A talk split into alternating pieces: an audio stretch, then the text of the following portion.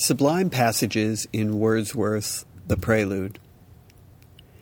In our last two sessions, we have been looking at the concept of the sublime as it was understood in the late 18th and early 19th centuries.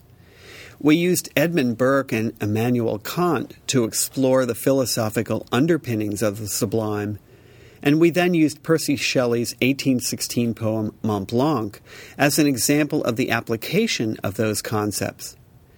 Before we move on to a more chronological exploration of some important texts from the Romantic period, I want to look at one more example of the sublime. There are a number of interesting passages in Wordsworth's The Prelude or Growth of a Poet's Mind, an autobiographical poem, that suggest the concept of sublimity.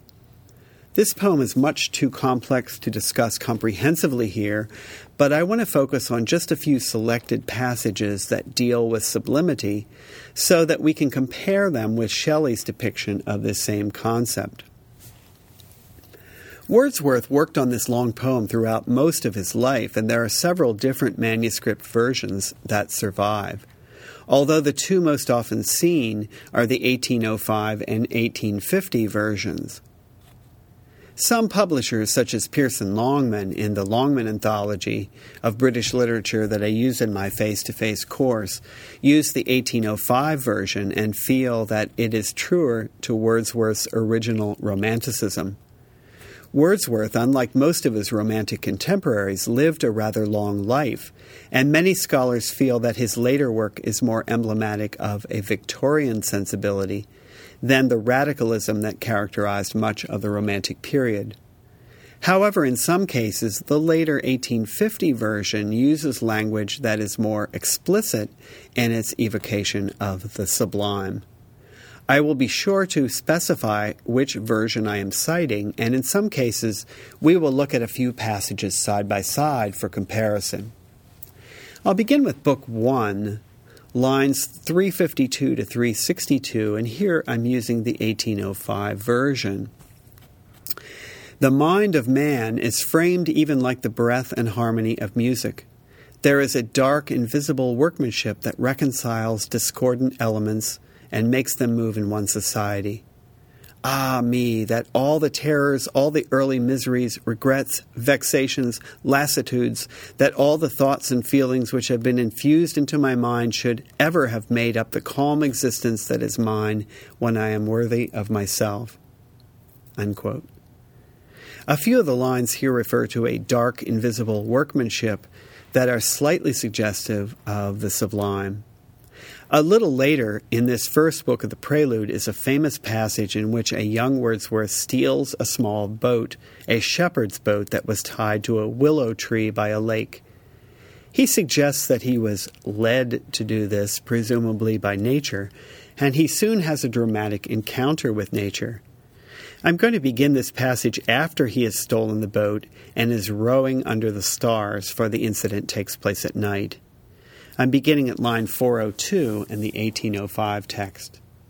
Lustily, I dipped my oars into the silent lake, and as I rose upon the stroke, my boat went heaving through the water like a swan, when from behind that craggy steep till then the bound of the horizon, a huge cliff as if with voluntary power instinct upreared its head. I struck and struck again, and growing still in stature, the huge cliff rose up between me and the stars, and still, with measured motion, like a living thing, strode after me.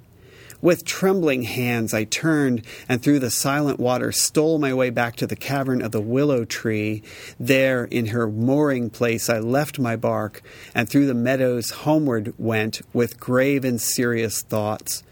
And after I had seen this spectacle, for many days my brain worked with a dim and undetermined sense of unknown modes of being. In my thoughts there was a darkness, call it solitude or blank desertion, no familiar shapes of hourly objects, images of trees, of sea or sky, no colors of green fields, but huge and mighty forms that do not live like living men, moved slowly through the mind by day and were the trouble of my dreams. That passage is usually interpreted as representing a loss of innocence and that Wordsworth is haunted by guilt for the theft of the boat. What is interesting for our purposes is his reference to these huge and mighty forms that do not live like living men moving through his mind. These dark and clearly inhuman forces are suggestive of the sublime. Somewhat later in Book Six of the Prelude, there is a passage where Wordsworth is traveling in the Alps. This passage is from lines 592 to 599, and here the version is the 1850 text. Imagination, here, the power so called through sad incompetence of human speech, that awful power rose from the mind's abyss like an unfathered vapor that enwraps at once some lonely traveler. I was lost, halted without an effort to break through, but to my conscious soul I now can say, I recognize thy glory. Note the reference to an awful power that rose from the mind's abyss. This passage sounds more Shelleyan in its direct invocation of the sublime. The other point I want to make is that the 1850 version explicitly mentions Mont Blanc, which is not referenced directly in the version from 1805. In 1850, Wordsworth writes, From a bare ridge we also first beheld unveiled the summit of Mont Blanc.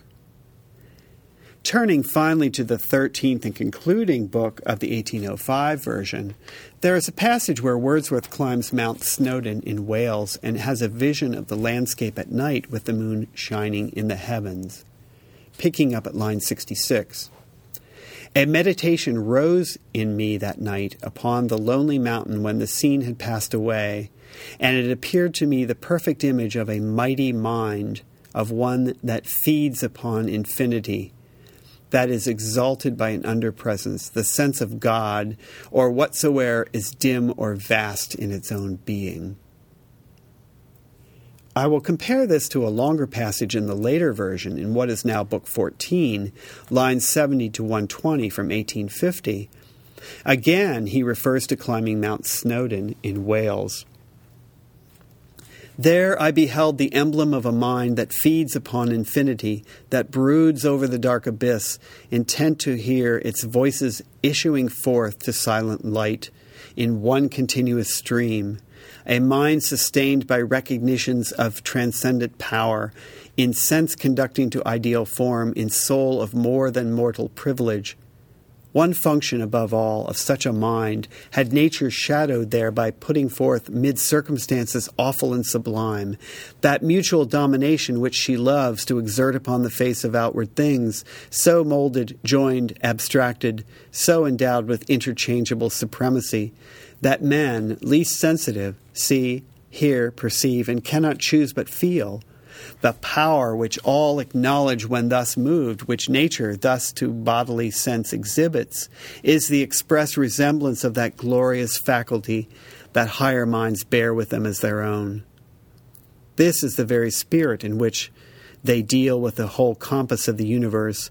They, from their native selves, can send abroad kindred mutations, for themselves create a like existence and whenever it dawns, created for them, catch it or are caught by its inevitable mastery. Like angels stopped upon the wind by sound of harmony from heaven's remotest spheres, them the enduring and the transient both serve to exalt. They build up greatest things from least suggestions, ever on the watch, willing to work and to be wrought upon. They need not extraordinary calls to rouse them in a world of life they live by sensible impressions, not enthralled, but by their quickening impulse made more prompt to hold fit converse with the spiritual world. And with the generations of mankind spread over time, past, present, and to come, age after age, till time shall be no more, such minds are truly from the deity, for they are powers, and hence the highest bliss that flesh can know is theirs, the consciousness of whom they are, habitually infused through every image and through every thought, and all affections by communion raised from earth to heaven, from human to divine. Hence endless occupation for the soul, whether discursive or intuitive. End of quote. Note especially the lines 69 to 73 from the 1805 text and the corresponding lines in the 1815 version. First, the 1805. It appeared to me the perfect image of a mighty mind, of one that feeds upon infinity, that is exalted by under and under presence, the sense of God, or whatsoever is dim or vast in its own being. And the lines from the 1850 version There I beheld the emblem of a mind that feeds upon infinity, that broods over the dark abyss, intent to hear its voices issuing forth to silent light in one continuous stream, a mind sustained by recognitions of transcendent power. Now, the phrase circumstances awful and sublime appears in both versions, but I would argue that the comparison of the two reveals that the 1850 version seems darker, especially the reference to the mind that feeds upon infinity. That phrase is in both versions, but in the later version, this mind broods over the dark abyss. I suggest that Wordsworth's later vision is closer to the vision Shelley depicted in Mont Blanc than in Wordsworth's earlier version. It's also interesting that God is named in the 1805 version, whereas he is not explicitly named in the later text. I don't want to make too much of this because Wordsworth is still a very different poet from Shelley.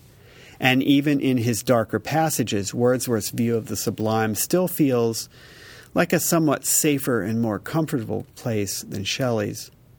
But I think it's an interesting exercise to examine this particular concept and explore how the two different poets have depicted it.